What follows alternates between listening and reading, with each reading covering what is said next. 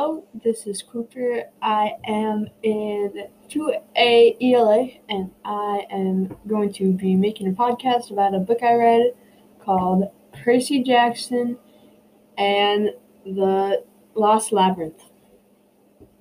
So, in Percy Jackson and the Lost Labyrinth, the main conflict is that there is a Greek god named Pan who has been lost for a long, long time and has been presumed to be dead.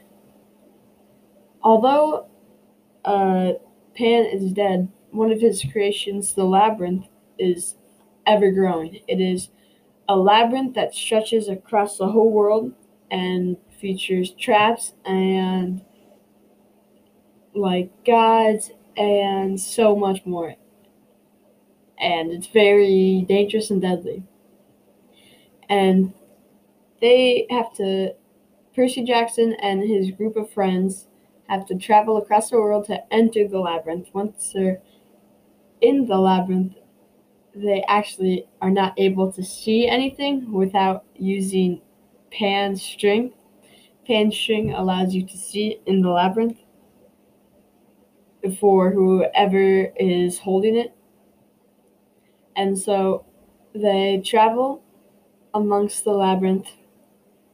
And there they came across the Greek god Hep- Hephaestus. And Hephaestus creates, he is an inventor. He helped build the labyrinth too, along with Pan. And he creates everything. And Hephaestus guides Percy Jackson and his crew in order to help find Pan and make it out of the labyrinth alive.